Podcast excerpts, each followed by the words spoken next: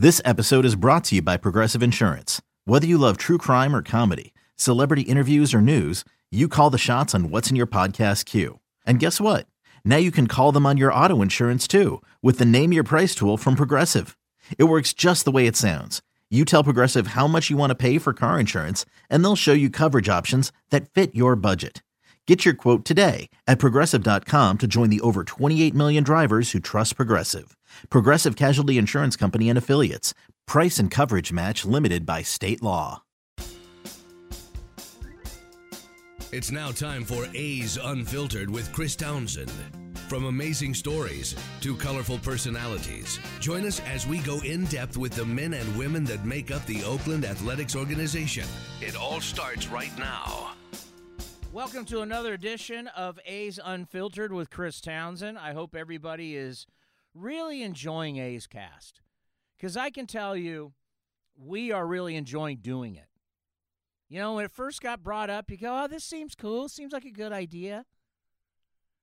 But you just never know, especially like opening day when we when we launched the inaugural broadcast where we did a 4-hour live show. Let me tell you something. A lot can go wrong in a 4-hour live show. A tremendous amount.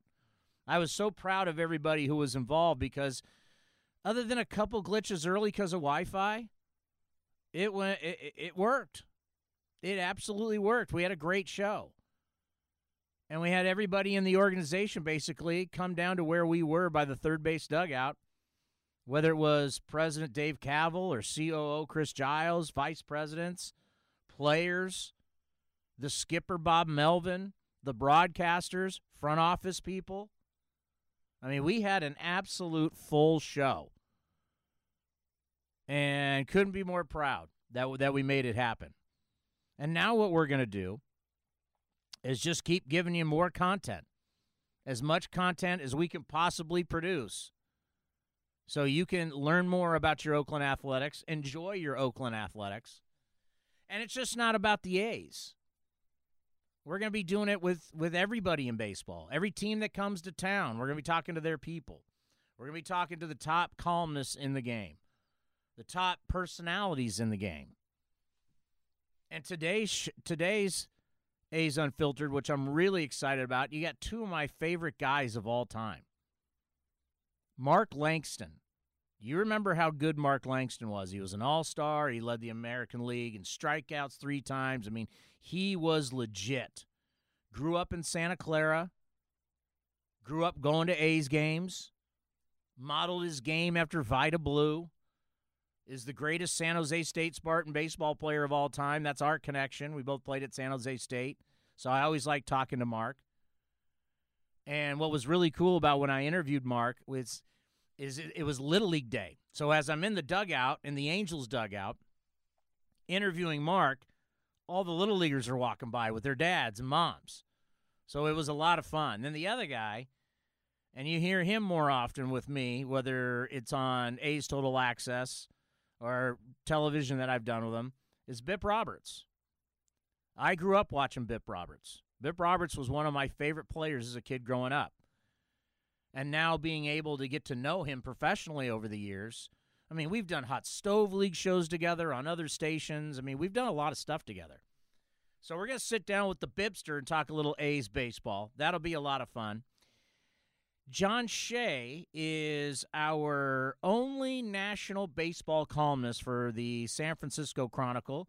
He arrived over at the Coliseum not too long ago. I caught up with him on his thoughts about the A's. And then the guy we're going to lead off with. You love him. And why wouldn't you? He's a hell of a kid. Sean Manaea. Sean Manaea, it was reported, he's starting to throw the baseball again. So that means I had to go down and talk to him. He's throwing it at 90 feet. He had shoulder surgery, and shoulder surgery is really scary. It's scary because it's not like Tommy John. So many guys come back from Tommy John and still have a terrific career. Shoulders, you just never know. You don't.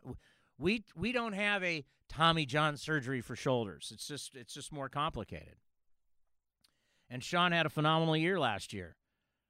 You know, he got up to 27 starts. We were like, wow, he's gonna, you know, he's gonna anchor this staff and have over 30 starts. But unfortunately, his season was cut short because of shoulder surgery. He went 12 and 9 in 27 starts. Everybody remembers, though, April 21st, 2018. Sean Manaea pitched a no hitter against the Boston Red Sox. I can tell you that was a fun post game show. He was the first athletic pitcher to throw a no hitter since, of course, Dallas Braden's perfect game in 2010. That's why you go to the ballpark every day because you never know what's going to happen. You never know when you show up to the Coliseum what is going to happen. So he's feeling better. He's got a big smile on his face, and it's great to see. Here is my conversation from last week with the big lefty, Sean Manaea. So we got good news that you're starting to throw again. How are you feeling? I'm feeling great. Um, yeah, going back to 90 feet now, and and uh, everything's feeling awesome. Uh, shoulder's feeling great. There's no problems or anything, and and uh, I feel really, really healthy and really strong. So um, the throw progression's been going well, and and uh, yeah, every day just just getting better. It's great to see you got a smile on your face. Yeah, you know, I gotta gotta go through this rehab process with a um, a chip on your shoulder, and and uh, you know, just gotta have a, a positive mindset because uh, you know it's time to to get better and uh, and work on things. So that's just the way I'm taking it, and uh, it's been going well so far. Once you start to throw, and you don't feel any pain I mean, I, take us through that because that's just got to just be glorious when you're able to throw the baseball and you don't feel anything. Yeah, and uh, you know, it kind of started with uh, with stretching and and uh, like warming up. Like before, it would take me a while to get warm up, warmed up, and and uh, it would take me like forever to just be able to start throwing a ball. And, and now it's just you know I can pick up a baseball and start throwing and, and not have to worry about uh, having pain in my shoulder. So uh, having that, it's uh, it's been it's been awesome, and, and uh, you know, I'm just happy that, I don't have any more pain. Were you pitching through pain before the injury? Uh, yeah, I mean, pretty much the whole season. It was uh, it wasn't like obviously like I was able to throw, but uh, yeah, pretty much every every start there was at least something going on. I'd say. And, and that that's just miserable. Yeah, I mean. couldn't really do as, as much as I wanted to, but you know, it was just something that happened, and you know, I just had to work through it. So when you're thinking about timetable, I know they're saying you know that we're, we're not getting a timetable, but for you, when do you think you'll be back on the mound throwing? Uh, hopefully uh, somewhere around the halfway point. Uh, you know, it just all depends on, on how everything feels and and um, you know what the what the team decides. So uh, you know, I'm just going to keep continue to work, and and uh, whenever that day comes, just be ready for it. And you know, even though that uh, the year didn't end up the way you wanted, it was still was a special year with the no hitter. It was just amazing. Yeah, no hitter obviously was uh, was awesome, but you know, just team wise, it was uh, just fun to be a part of this team, and and uh, you know, to be able to go to New York for the playoff game was was truly something special, and all the other crazy things that happened last year was uh, it was just a fun year overall.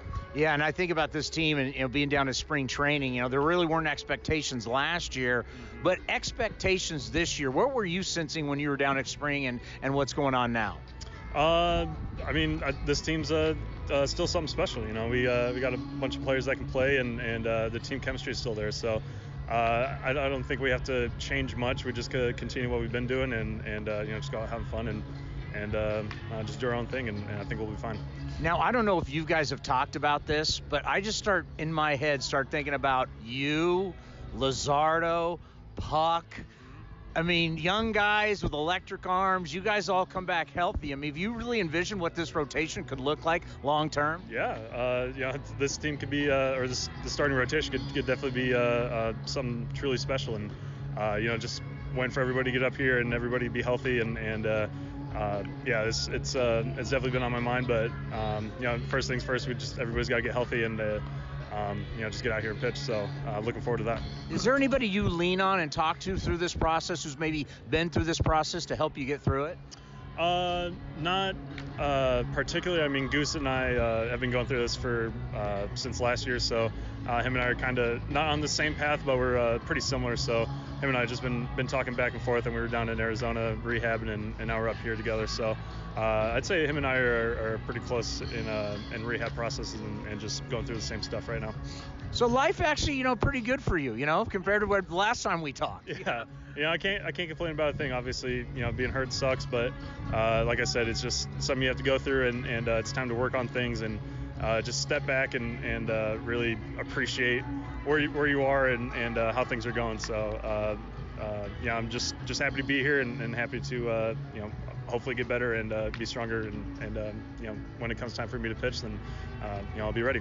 Yeah, appreciation. I remember talking to Chris Bassitt in, in spring about you know for the first time this offseason he could throw the baseball again like he used to throw the baseball, and it makes you appreciate what you have. And obviously that, that that's you're living proof of that. Mm-hmm, for sure. It's uh, you don't you don't realize what you have until it's gone, and and uh, you know sitting back and, and rehab and watch guys throwing and, and playing catch and and uh, just playing baseball, uh, you know, make you have time to think and and uh, yeah, I'm just truly appreciative to where I'm at right now and uh, you know how far I've come. So it's just another another step in the road.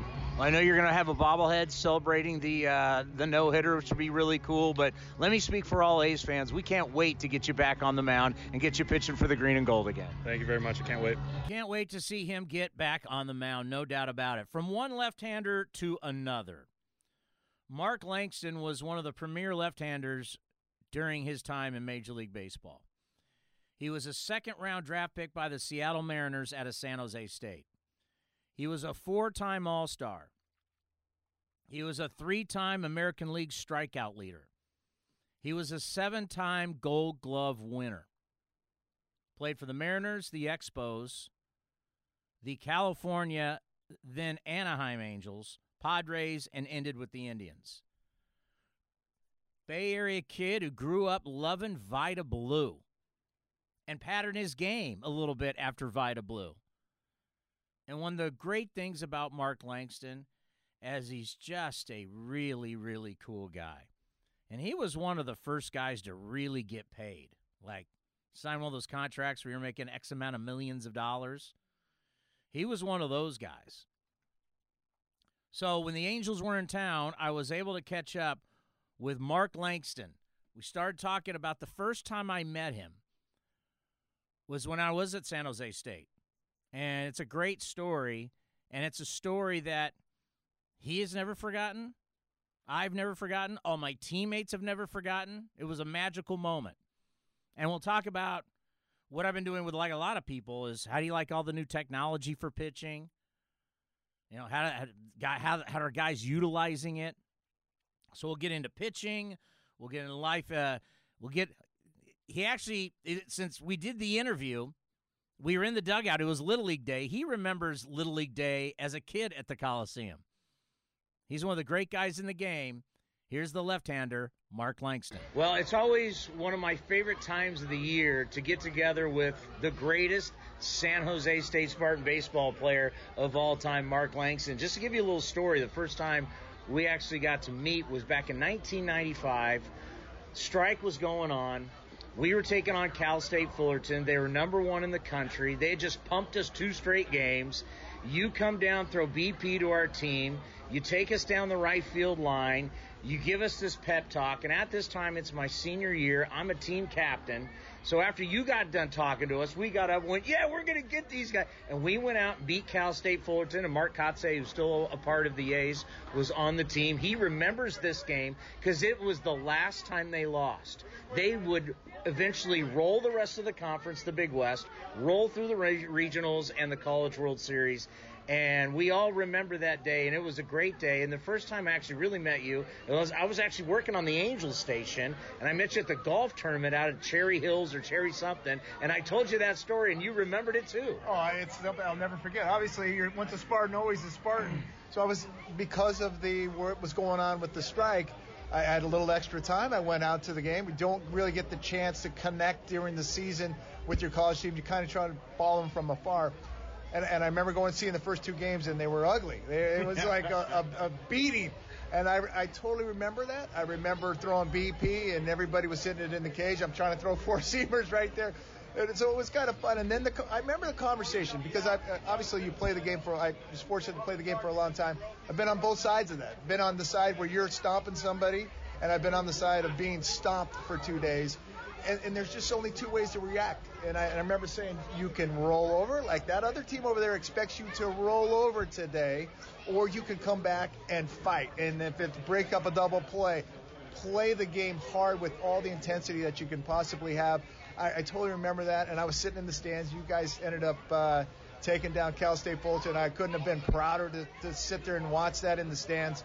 Uh, and it was it was fun to really see the level lift up, and and that's what this game is. A lot of times, you can get caught up, especially certainly after getting beat down for a couple times. It, it's easy to kind of just go, oh, "Woe is me," and but you you have to show up, and that's what's the beauty about this great game. There's it seems like there's always another day. There's the next day. And certainly that you guys came back the next day and took it to one of the best teams in baseball. And it was fun to sit there and, and really see that all transpire right in front of me. You know, whenever I bring you on, it, it's amazing that people reconnect with you because a lot of people forget you're a Bay Area kid. You were a terrific soccer player back in the day, and I know in Santa Clara, and then what you did at San Jose State. It was it like for you when you come back here? Because this is home.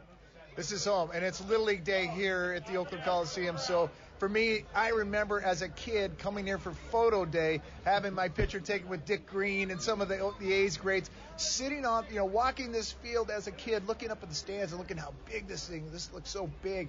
And I remember the first time getting the opportunity to come as a player on this field. It's special. And I had an opportunity, my first All Star game was here in Oakland. So to have, you know, my friends and family uh, participate in that. And then certainly my first start, I'll never forget here in the Oakland Coliseum had all my high school buddies. We're all sitting there at the game, and maybe one of them or two of them may have had an adult beverage or two. and I remember our, our manager Del Crandall took me out in the seventh inning. We were ahead two to one. I had some base guys on base. He took me out, and like five of my guys came down. And they leaned over into the dugout and they're screaming at the manager, "What are you doing? He could get out of this jam. What are you doing?" And I'm, I'm a rookie and I'm sitting there going, "Oh no!" and I remember that. And then the next day, my the manager Del Crandall pulls me aside and he goes, "Are your friends coming back here today?" And I went, "I don't think they'll be back today, but." It's always special to come back. This is where I grew up. I grew up in the, you know, up in Santa Clara, and uh, and what a great childhood. This ballpark means a lot to me. Growing up, uh, you know, in the Bay Area, uh, coming to a lot of the going to the A's games, Giants games uh, as a kid. So this is always a special place for me. Will always, you know, be a special place for me. Wasn't Vida Blue your guy? Vida Blue was my guy growing up. If you look at any college pitchers back at San Jose State, man, I when I growing up as a kid, two guys I really paid attention to from a pitching standpoint was Juan Marichal. I got the chance to, to sit there and, and watch a lot of Juan Marichal games and Vida Blue. And I tried to morph some mechanics between the two of them. I had a big high leg kick, but if you look at my college days, my hands were below just like Vida Blue. I've never ever met Vida Blue, and it's like he's always. I, I know he's around a ton. That's going to be one of the big thrills for me uh, in my life is to be able to sit with Vida Blue and talk with him because he had such an impact uh, on me. And as kids, I always tell kids, watch what the, the big guys do. Why, try to mimic what they do, and because these guys are the best in in the world at what they do in their craft. How, watch how they hit. And I tell kids now, our, down in Southern California, they get a chance to watch the greatest player on the planet right now with Mike Trout. You just watch how Mike Trout goes about his business. Watch what he does in between innings or when the, when they're hitting and he's not at the plate. He's on the top step of the dugout watching every pitch. He hits a ground ball back to the pitcher. He puts his head down. and runs as hard as he can to first base. Those little intangibles, man, are so important for I think the youngsters to be able to watch and, and find somebody that whatever position you play and, and watch how they go about their business. All right, first of all, Vida Blue is like one of the coolest guys ever. We got to hook you up with Vida Blue because Vida's a beauty. But last night I was talking about this in my post game show. Mike Trout's 27 years old. He already has 30 home runs and 75 RBIs career against the A's, and he's only 27. I, I, I just ever since you know because we get to see him so much, and I and, and I'll always be watching Angels games just to watch him. I don't know you know, take steroids out because we saw some guys become super players. I don't know if I've ever seen a better player than him. You know, my last year in Seattle and uh, back in the day, I'm not going to call it years now, uh, was Ken Griffey Jr. I was there. My last year in Seattle was Ken Griffey Jr.'s rookie year, and that is the only guy I can ever kind of compare the two because both those guys made the game look so easy. And what they did, they, it's like the game slows down for him, and I see that with Trout. I see him. He put in that bat a few years ago on Chris Sale, who was throwing 98 miles an hour, and Trout kept fouling off a pitch, and he threw him a 3-2 changeup that most guys would have been spinning like a top in the batter's box. He waited on it and ends up hitting a grand slam off Chris Sale on a and, and Chris Sale just was stunned because it was perfectly executed 3-2 down at the knees on the outside corner and he hits a home run off him. he is so special at, at every aspect of the game, and uh, it's he doesn't take it for granted. This he works harder or just as hard as anybody in the game. Uh, he's here early all the time, taking early BP. He watches video. He's a student of the game. He's always talking to people. So it's it's not. He's certainly got the talent, but he also puts in the hard work behind that. And the thing that drives me nuts is when people say, "Oh, people don't know who Mike Trout." Mike Trout doesn't need to be that I, I, I, me, me, me. I have to endorse everything. He's fine with just being a baseball player, and obviously he got paid, so money's not an issue. You, you look at one of the probably the most one of the most respected guys. There's a, there's a bunch of them out there, but one of the most respected in baseball history, Derek Jeter. How much did you know with Derek Jeter? Derek Jeter was a crazy quiet guy, not a guy that was seeking outside stuff. Derek Jeter was always, you know, to himself. That's one of Mike Trout's favorite players ever as a kid. We talked about mimicking the guys that you want. Derek Jeter was that guy for Mike Trout. So that you learn a lot from that. So uh, he's special in, in every aspect that you you want to you want everything. I always tell people, close your eyes. In your head, what's the superstar that you could put in your mind? And it should be Mike Trout's face. You know, I think about you and you're very humble, but you were one of the premier pitchers back in your day. And when you think of how pitching has evolved from a standpoint of all these high tech cameras, the Rapsodo and the radar and everything that they're doing, what do you think about the technology and what's going on with pitching now? It's everything evolves. Everything that we're doing, you're, you're doing this on a phone right yeah. now. So it's like, uh, you know, everything, there's evolution to everything. I was always an information. I, I liked. You want as much knowledge as you possibly can get, and there's a lot of it. You got to you got to know when to, you know, use what you can use and, and get rid of some of the other stuff. You can get overwhelmed by that. You could get overwhelmed by. You talked about some of the new technologies. Is my wrist cocked to you know two degrees to this way instead of up? If you're on that mound, if you're thinking that is my you know you see a pitch and you release it and you see the result and you're going, okay, my wrist was two degrees or three degrees to the left. I need to get more on top if you're thinking that, you are going to have a very short day out there. You have to get back to the basics, and I don't care how much this game evolves, it's still me versus you, that competitiveness. And it's a game you have to constantly adapt and constantly make changes because you could have the best scouting reports and all this stuff, and there's days where that stuff that you think you're going to count on is not there. So how, what's my B plan? You know, you have to have the B plan ready to be inserted instantaneously if the A plan is not there.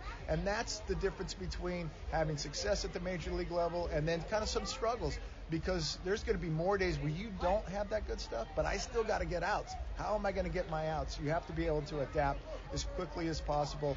But, you know, I, I like it. I, I'm not completely sold on all this because I still think this is a game, as we watch these little leaguers go, they're not thinking about their launch angle. They're not thinking about a lot of these things. All that stuff comes naturally. When you start looking at from a throwing angle, your arm slot's kind of your arm slot that you had when Little League. You know, that's kind of where your arm slot is you don't really like to tinker too much with those kind of things of the normal things that you grow up playing. You know what scares me is you know when when you when you're in the bullpen and you're getting ready to start, what may work in the bullpen may not work out there. And what wasn't working in the bullpen may be working for you when you're out there. The adjust, like I'm worried that guys are not going to learn how to pitch and adjust. That's the one thing that I think it's the baseball instincts, the stuff that you know I had to learn. We didn't have all the technology, so I had to read bat swings. That was my deal. And every time I always told people, every time there's a guy that swings at a pitch, that is information. You're gathering intel from this guy based on where this pitch was located, how he attacks it, how he goes after that. That's stuff that I had to grow up and learn that in college. You learn it at each level as the, as the quality gets better and better and better. You have to learn how to be able to react.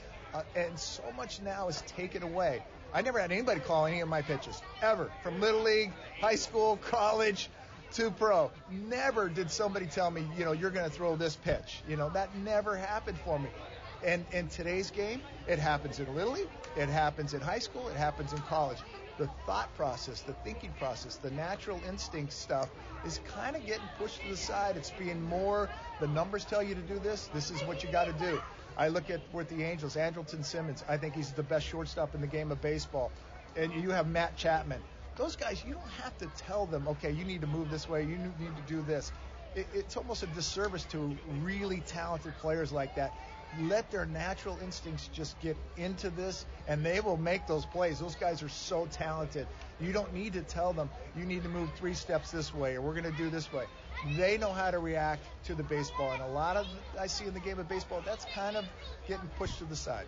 Well, it's always great catching up. I know you got to go do a broadcast, but uh, it's always an honor. The greatest San Jose State Spartan baseball player, one of the great athletes to come out of the Bay Area. And now you're uh, killing it in the broadcast booth. We always appreciate the time. Downsy, it's always good sitting and chatting with you. I love it. Anytime we get to start talk Spartan baseball, man, I'm all about it. In fact, I'm a little disappointed in our Spartans right at the moment. I had a bet with Jim Abbott. Uh, my very close friend. He went to Michigan. The Spartans were back playing Michigan. Two really tough games they were really tough losses, but I, I now I owe Abby a dinner. So, but it's well worth it. It's always good fun, and uh, it's always great to talk about San Jose State. We'll catch up with you soon. Uh, anytime. Super good guy, Mark Langston. And you know, after we got done with that interview, I started talking about his job because he does Angels Color Radio, and he absolutely loves it. He's like, you know, it's six months, gives me something to do. Now he, he, now he's not. I don't know how many people know this, but the Angels they grind their guys. Those they they do every spring training game on television, radio. I mean, it might be a simulcast, but they they do every game. Well, we did every game this year too, but that was for, that was a first. They do it every year. Langston goes, "No, I'm not going down there for spring training. I'll show up when the games count. Why? Because I'm Mark Langston." But yeah, was it, that that is a I hope you enjoyed the story about uh, us beating Cal State Fullerton when they were number one in the country because that, that was big for us. Mark Kotsay was on that team. He remembers that day too. Everybody remembers that day. But it was really inspirational to have Mark Langston come talk to us. There was no question about that. All right, coming up next, you always hear me just gush over this guy. Because when I was growing up, he was one of my guys. I loved watching him play. He played hard. He was tough. And he was small. And for some reason, fan bases love those guys. The guys that just give it their all. They're not the biggest guys, but they're productive guys. And for you, he's an Oakland guy. Bip Roberts had a phenomenal career. And one of the things we'll talk about, I was there in 1992 in San Diego when he made the All Star team. But I've, I've done stuff with Bip for many, many years. And you think about his time in Oakland, that was the end of his career. And he knew that was the end of his career. But the years he had in San Diego, the years he had in Cincinnati, Bip was a super productive player and now he's turned himself into a very good analyst. I mean, we're very lucky. What we have over at NBC California, when you got Dave Stewart, three time World Series champion, one of the great big game pitchers of his time. You got Shooty Babitt, who's back with the A's as a in the scouting department. But Shooty's been one of the top scouts in Major League Baseball for a long time and also having him on the set there. NBC California A's pre and post game live.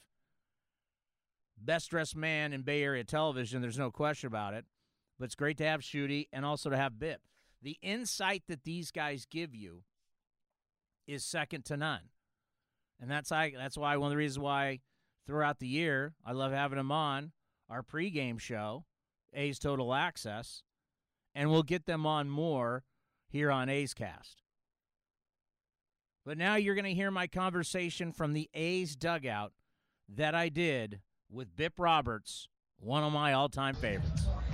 All right, it's A's Unfiltered with Chris Townsend here on A's Cast, sitting down with a guy that I can honestly say is one of my favorite players of all time. If you know the story growing up in San Diego, uh, I watched him uh, if, anybody around here watched your career, Bip Roberts, you know it was me. Well, Tony, you always put this big smile on my face when you introduce me because you make me seem like I was the greatest player in the world, and I appreciate that, man. But we had fun then. I mean, you grew up in San Diego. You know it was a beautiful place to grow up, and me playing for the Padres, it was just as beautiful playing for that team as it was living in the city. And you know, we had a great team, and I was a part of it. They just made me what I was. You know, uh, without guys like Roberto Alomar and Tony Gwynn, you know, it was just uh, it would have been a normal team. Well, and I think about your relationship with the city. What was that like to know that there was truly a fan base that loved you? Well, you know, I've always tried to really live in the community that I played in, like really be a part of it. And I, I think when the Padres had uh, programs where they went into the school systems, I think I was one of the first to say, hey, you know what? Let me see what I can do down here and, and help these kids. And it's always been a part of who I am. I, I just wanted to always just really fit in and just do my part as a Padre, but also as a community leader, just be out there and show the kids that, you know, we were like real people. You know, we didn't walk around with entourages. We were just real people, and that, you know, someday if you you strive to be like us, it could happen. And I think you played with two of the best players to have ever played. And I think about the late great Tony Gwynn, and I think about Roberto Alomar.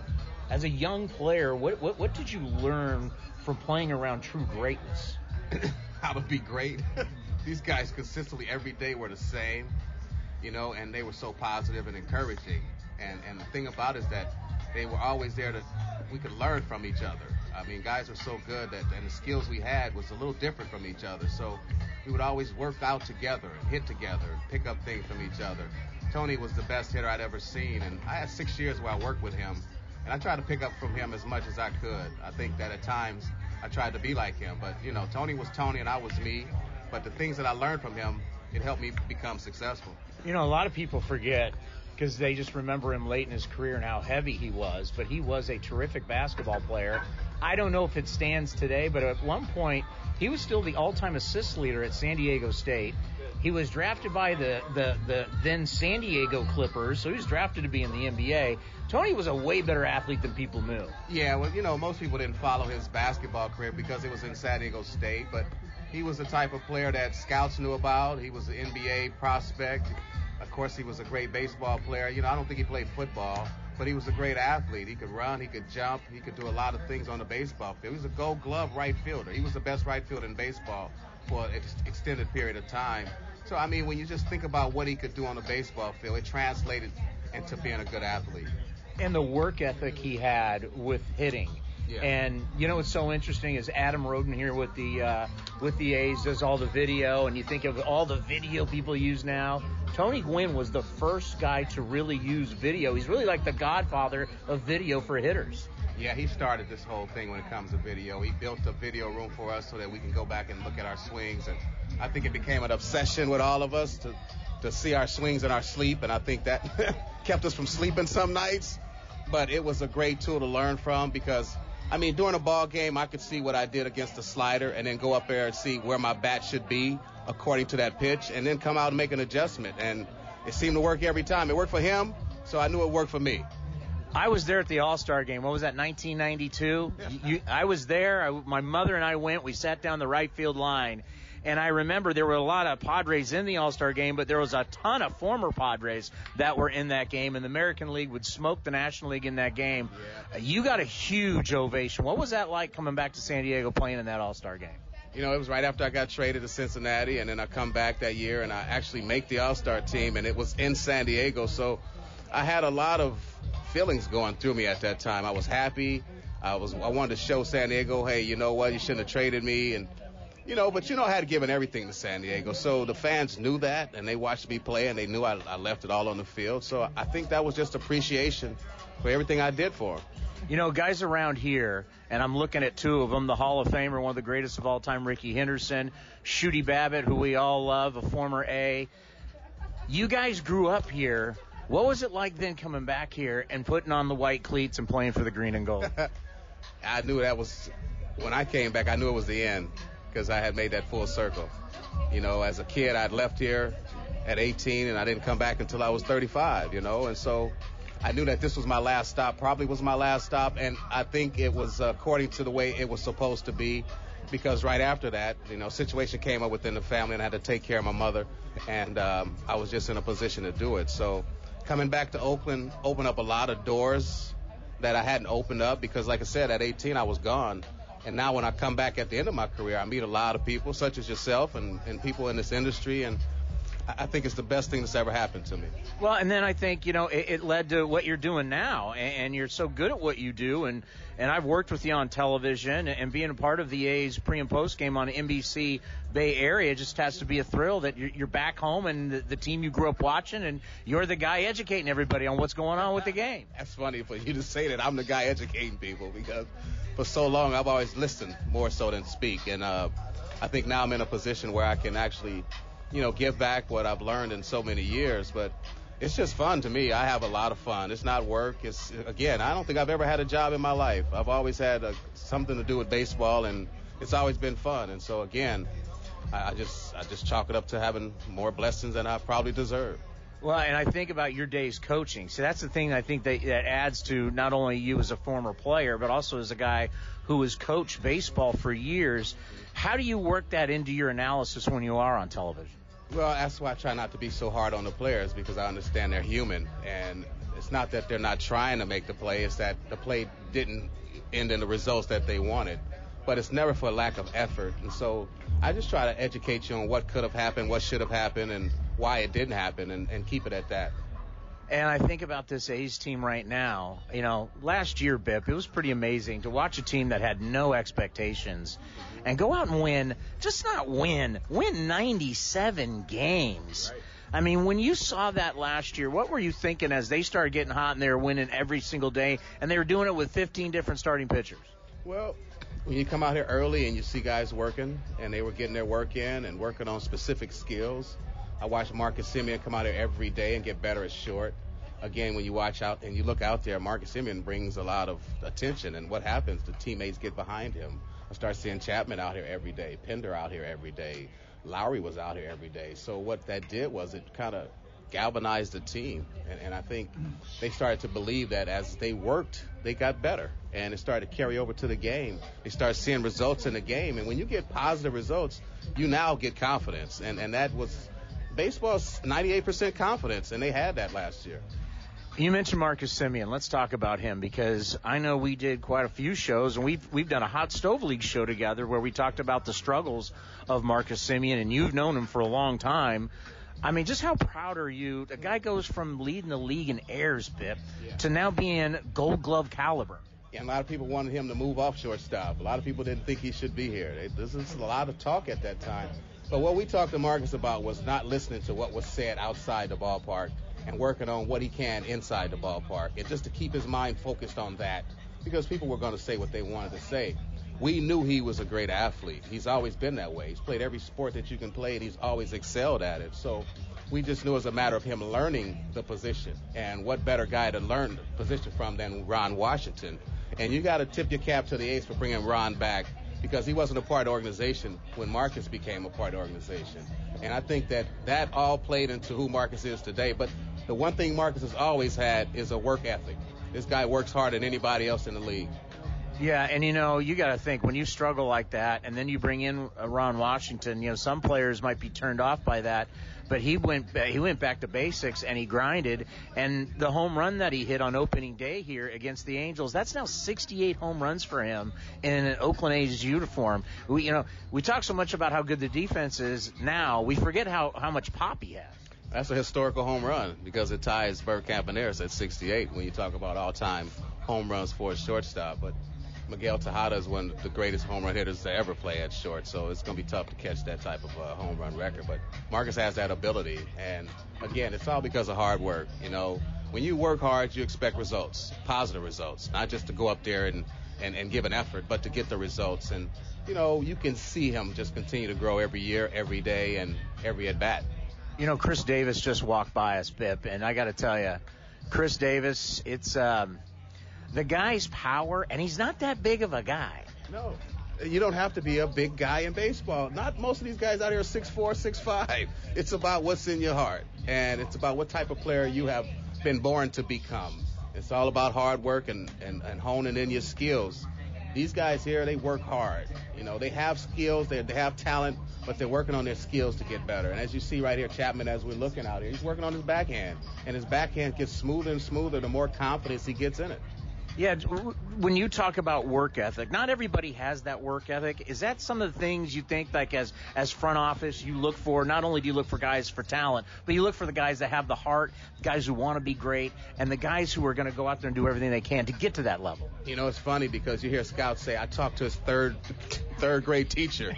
they go way back to when you were first starting to play on the playgrounds, and just to see who you were back then. Most of these guys, they've been like this all their lives and I don't think you could change them. This is who they would be if they came back a second time. When you look at the way this team plays, home runs, score a lot of runs, lights out bullpen and good defense. It's just to me one of the things that is is is overlooked is how good athletically this team has become. Yeah, exactly. You know, a couple years ago we were talking about how slow they were as a team. They had no team speed and we were looking for athletes and I think that's what happened in the in the organization. The, the scouts started to change the view of what they were looking for, start looking for athletes. And now look what you see on the field. Guys can run a little bit. They make plays. They make athletic plays. They can go from first to third on a base hit. They can score on a sacrifice fly. A couple years ago, we didn't have players who could do that. But uh, unless Coco Crisp was out there on the bases. but now you look at it, anybody on this lineup can score on a sacrifice fly or score on a base hit to the outfield from second base. Into Gracie and Coco back with the organization, getting into broadcasting? It is, it is. I think he's going to do a great job because you know Coco's got that swag, man. You you got to have swag to you do TV. You, you got to have swag. some swag. Come on, you had swag.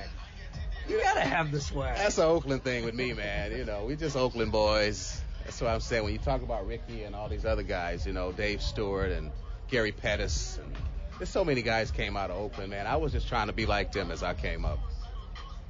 So modern day baseball, I want to get your opinion on how the game is being played because it really has changed in front of our eyes in the last five years. And it's different from the game you played. Now everybody doesn't care about striking out. It's about launch angle. It's about hitting the ball at the ballpark. We're not seeing the stolen bases. We're not seeing manufacture runs. How do you like modern baseball today? Well, I, I think it's one dimensional in a lot of ways. I think in our game, we had to really hit the ball where it's pitched we tried to keep the ball out the air. We tried to be a specialist in what we did. We tried to be perfectionists that way.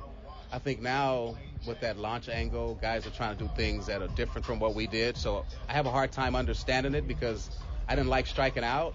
I wanted to always put the ball in play. So I think if these guys are okay with striking out, then it's different from the way I used to think.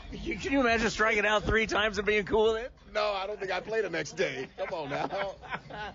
well, we have this new thing, A's Cast, and of course, this is my one of my podcasts that I'm doing. And you know, throughout the year, we we want to have you on because you know how much I respect you, you know, as a former player, but really your analysis, and I think what you can deliver to A's fans is always huge. Well, I think we just try to stay fresh. We just try to stay current and just talk about what we see and, and try not to bore people with the, some of the past, but keep the past and the future linked together. And you know, me, I'm just trying to always be on the cusp of something new. And you know, sitting next to me is Simone McCarthy, and we're going to be working a show this year called No BS, and that's just simply Bip and Simone. And we just want to stay, you know, stay current and stay ahead of the, the, the pace that's happening out there. Because as I see it, sports has really changed, and you know, we just want to be on that same playing field so that, you know, we, we can create more opportunities. Where can we find this show? Well, we're going to actually might be playing right behind you at some point in time, but uh, we're doing the, uh, the, the television show. It's going to be simulcast uh, with the Oakland A's as well. Uh, we're going to simulcast it out of Bada, out of uh, San Lorenzo High School. So we have a state-of-the-art uh, TV station that we're going to work this program out of. And then for all the parents out there who want to help their kids get better, let's promote your your, your training net because your training net is second to none. Well, the cutoff man, uh, we're still that thing is still being marketed and it's still doing well. Uh, we found the manufacturers that can actually uh, produce it at a lesser cost, so we've been able to um, pass that on to the consumer, and you know it, it's doing well. I'm happy with it. And where can we find that? You can find that at the uh, teamasports.com website, and you can order from there, or there's a number you can call at 925-548-3918. Yeah, it keeps you from having to what we did for all those years, shagging all those balls. It just makes it makes practice that much easier. Well, as you get older, right, it's supposed to get easier. It's not supposed to get tougher. Bip, you know you're my favorite, buddy. I always appreciate the time. Hey, man, I appreciate you. Thank you. You know, Bip, Bip had a wonderful career. You know, he was a career 294 hitter. And it'd be higher if those last couple of years where he kind of faded off. But Bip had 264 stolen bases, hit 294. It's a heck of a career. And it is, isn't it amazing how somebody who came up in 86 and played in the 80s and the early 90s, how they how, how, how the game was then and the way it is now. Like a guy can punch out three times in a game now, doesn't care. He's swinging. He's it's launch angle. He's swinging for the fences. It's about hitting home runs. Back then, you struck out three times. You were embarrassed. You were completely embarrassed to strike out three times. My oh my, how the game has changed. But home runs are at an all time high, strikeouts are at a, an all time high, and nothing's going to change because this, you want to get paid? You want to get paid the big contract? You'll get paid for driving the ball, for hitting the ball at the ballpark.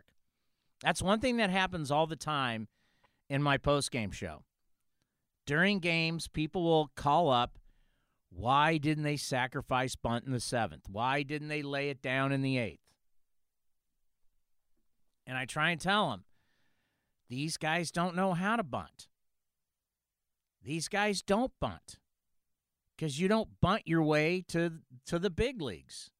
You don't bunt your way to getting drafted. You don't bunt your way getting through the minor leagues.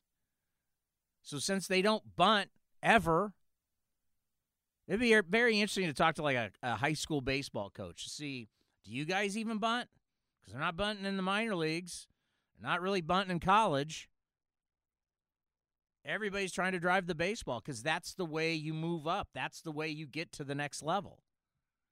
And eventually, that's how you get paid. And if you strike out, you know what they're going to say? Well, what's the difference between a strikeout and a ground out? Now, my argument there would be you put the ball in play, things can happen. When you don't put the ball in play, nothing happens. You know, the three true outcomes walk, strikeout, and home run, that percentage of the three true outcomes higher than it's ever been before. People in baseball would like to see more action in the game.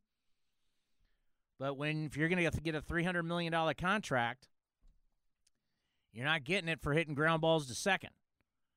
You're hit, you're, you're you're you're getting it for hitting it in the second deck two days in a row like Bryce Harper. That's how you get the big deal. All right, our last one here on A's Unfiltered is our only national baseball columnist from the Chronicle, John Shea, who does a great job covering baseball. And when Susan Slusser, our A's beat writer of the Chronicle, when she takes a day off, John comes over to the Coliseum and fills in for her, and he just normally comes to cover the American League and to cover the A's. So he was in the dugout. I pulled him out of the dugout, and we did actually did this interview. We did this interview because it was uh, Little League Day, and it was there's so many little leaguers around the the dugout that we actually did this on the field. So we break down the A's with the Chronicle's national baseball writer John Shea. He's my favorite San Diego State Aztec, John Shea of the San Francisco Chronicle, our national baseball writer. How are you doing? I'm fine. It's beautiful. It's sunny, and we're uh, we're playing ball in in March of all things, and we're away from the, the, the snowy, cold, windy conditions of spring training. It's not bad. Yeah, you know, it's a little league day and it's great to see everybody out here. And you know the reality is is when people start talking about the early attendance, you're right, it's March. We were so used to starting the season after April. It's almost like it's starting too soon. Fans are just not ready for it yet. Well, on opening day, you always think the final four is going to be right around there. But we're not close to that, right? Yeah. I mean, we're they're, they're just coming into the the elite 8. And usually when we start the season, it's the first week of April and it coincides with the Final Four, and you always rush home to see who's playing. But yeah, this is totally different, and it's all because you know the union and you know the la- the last collective bargaining agreement. They're throwing extra days into the schedule, so there are more off days to limit injuries. Uh, you know, they're still going to go to late October in Game Seven of the World Series, and it's still going to be cold probably wherever we are. But you know, for the health and and and you know the, the, the well-being of the players is probably a good idea uh, to extend the seasons because you know there's no grind like baseball, and you can say all you want about football and and basketball, but they, you know 16 games. I mean, think about this: 16 games in football. That means and what four preseason, whatever, it maybe yeah. 20 games. So they're on the road for for 10 games, and it's usually two nights in a hotel. So that's 20 nights in a football season. Well, that's half of spring training. yeah, I know. And, and, for the A's, their spring training was actually cut short with mm. with the trip to Japan. But yeah, it, it's it, it's crazy how early we're starting. So so far, when you look at the Athletics, if I would have told you you're going to get six scoreless innings out of mm. Fiers, Estrada, and Anderson to start the season, what would you have said? I said, well, you're crazy because that's that's not the ticket that anyone punched in spring training uh, to have a lights out rotation. But that's what we've seen through these first three games in Oakland. It didn't work out that way in Tokyo, but again, we're only you know a few games into the season. That has been the weak point, and it was the weak point last year, and they won 97. Um, obviously, they had Manaea early, and uh, you know a, a much better rotation at the outset than they had at the end when Liam Hendriks was going every few days as the opener and then opened at Yankee Stadium, and that didn't go over so well. But they didn't really upgrade in the offseason. Marco Estrada won, okay, and it's not like a lot of teams would use him as the one or two, but the A's are. Uh, maybe a three or four or five, more like it. Um, it seems like the A's might have a much better rotation at the end of the season when a lot of these guys get healthy. Hopefully, in in in you know, boy, if we could see Luzardo and Puk in the same rotation, that would be a lot of fun. Yeah, and then in the future, you also see Manaea in mm-hmm. there. I mean, if these young guys get hot, it just kind of shows you with the organizational depth, and we can get into guys like Mengden and Bassitt and Blackburn. You know, that was the one thing that really Bob talked a lot about in spring, and I think that's the one thing that we really see with the A's is that it's organizational depth, which is the big key. Yeah, and you know, how, how are we going to see it? Are we going to see it from the prospects coming up, or from the players they acquired over the years? You know, you know, Pinder obviously came up uh, through the ranks, but Canha did not, uh, Rule Five guy, and so you know, most of the roster uh, includes people who came from other organizations. Uh, it used to be back, you know, several years ago that it was mostly organizational, the roster but now it's not, and you know it, it it's cyclical. It, you know, in, in, time it could get back to that. Uh, but in the meantime, I think they're relying on a bullpen that might be overtaxed in these first 18 games. Uh, you know, luckily for them, the rotation has been good these first three games in Oakland. But the minute somebody comes out in the second or third inning, it, it's it's it's going to be crazy because how many pitchers can you use to fill nine innings? Uh, whether it's a blowout or a non-blowout. And from there, what happens tomorrow and the next day? That that's the real concern for Bob Melvin as he tries to engineer through these 18 straight games. They really should not have done this to the A's. They should have. If the A's accepted two in two games in Japan with Seattle, uh, the rule should have been, hey, give us some early days off because we didn't get a whole lot of time in spring training. We didn't get these uh, starting pitchers stretched out like they should be, and we're going to overtax our bullpen. And that's what we might see, you know, by the by the mid-range point of these this 18-game stretch. You know, I start thinking about, you know, that 18 game stretch. You know, you're going to see the Boston Red Sox, you're going to see the Houston Astros. But when you look around the American League, if you take Red Sox, you take Yankees, you take the Rays, you take the Astros, you start fallen apart after that. It's not like there's a lot of really good teams that we're projecting in the American League. So when you start thinking about the A's chances, if they can rally through this first half, uh, through injuries, get get some guys back from a pitching standpoint. I, they're going to have a shot at going back to the postseason because the American League is just it's just top heavy. You're right, and that, that's the unfortunate things. There, there, there's so many fan bases that look at their American League team and say, well, we just have no chance. Really, if you look at it, it's the, there are five playoff teams in the American League, and there might only be six teams going for it, maybe seven if you include Anaheim.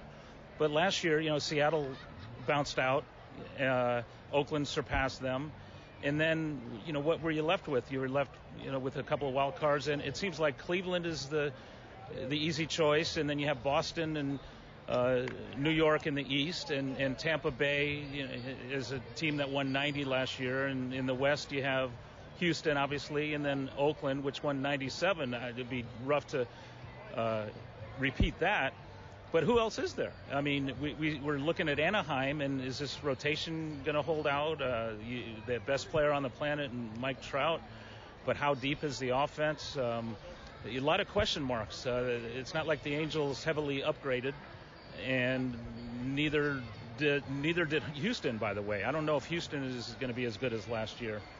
But you know the power always is in the East, and uh, the A's really have to beat up on teams they need to be up, beat up on. That means Seattle and and and Texas, and pretty much everybody in the Central, unless they come across a hot Cleveland teams and Baltimore and and, and those teams. So there's a lot of weak links in this uh, league. And uh, last year, the A's seemed to have trouble with the Angels. They had seemed to have trouble with the Mariners and uh, you know the teams inside the division. Those are really the teams they have to focus on beating up a little bit more this year.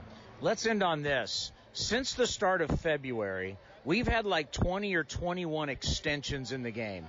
Players Union wants everybody to go to free agency and get max value. Players don't seem to want to go to free agency right now. They rather get the guaranteed money now in the extensions. And some people feel a lot of these extensions are team friendly. Is this bad for baseball? Does this lead to labor strife?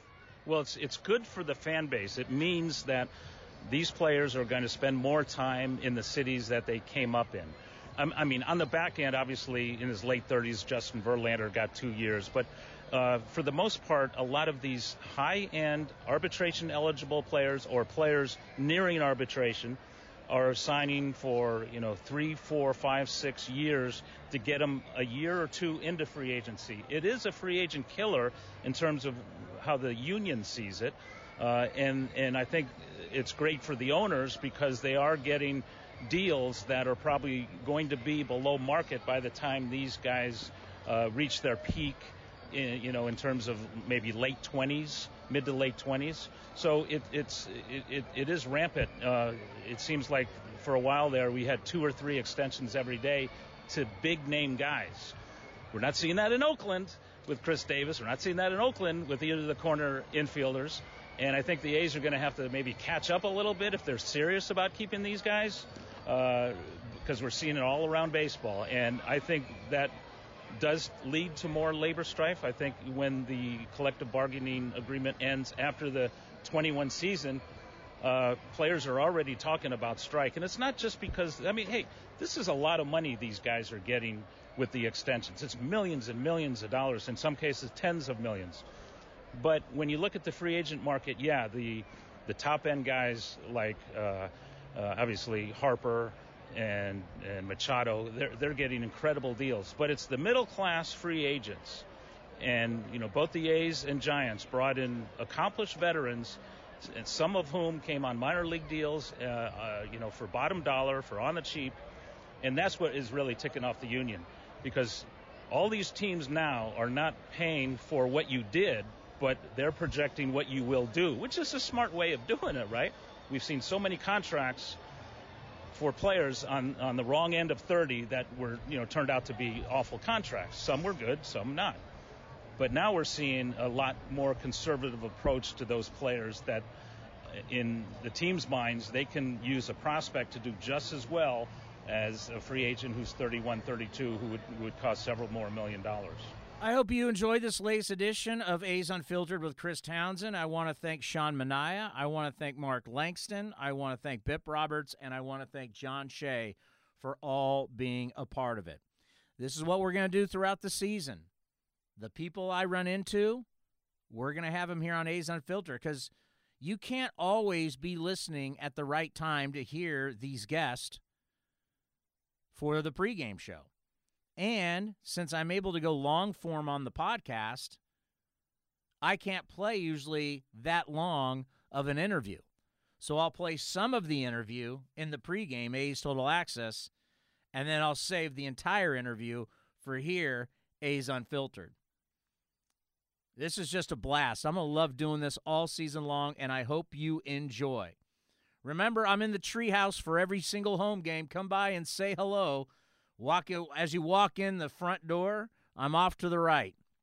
You will see me every single home game. All right, A's fans, take care. We'll see you at the Coliseum. This has been a presentation of the Oakland Athletics.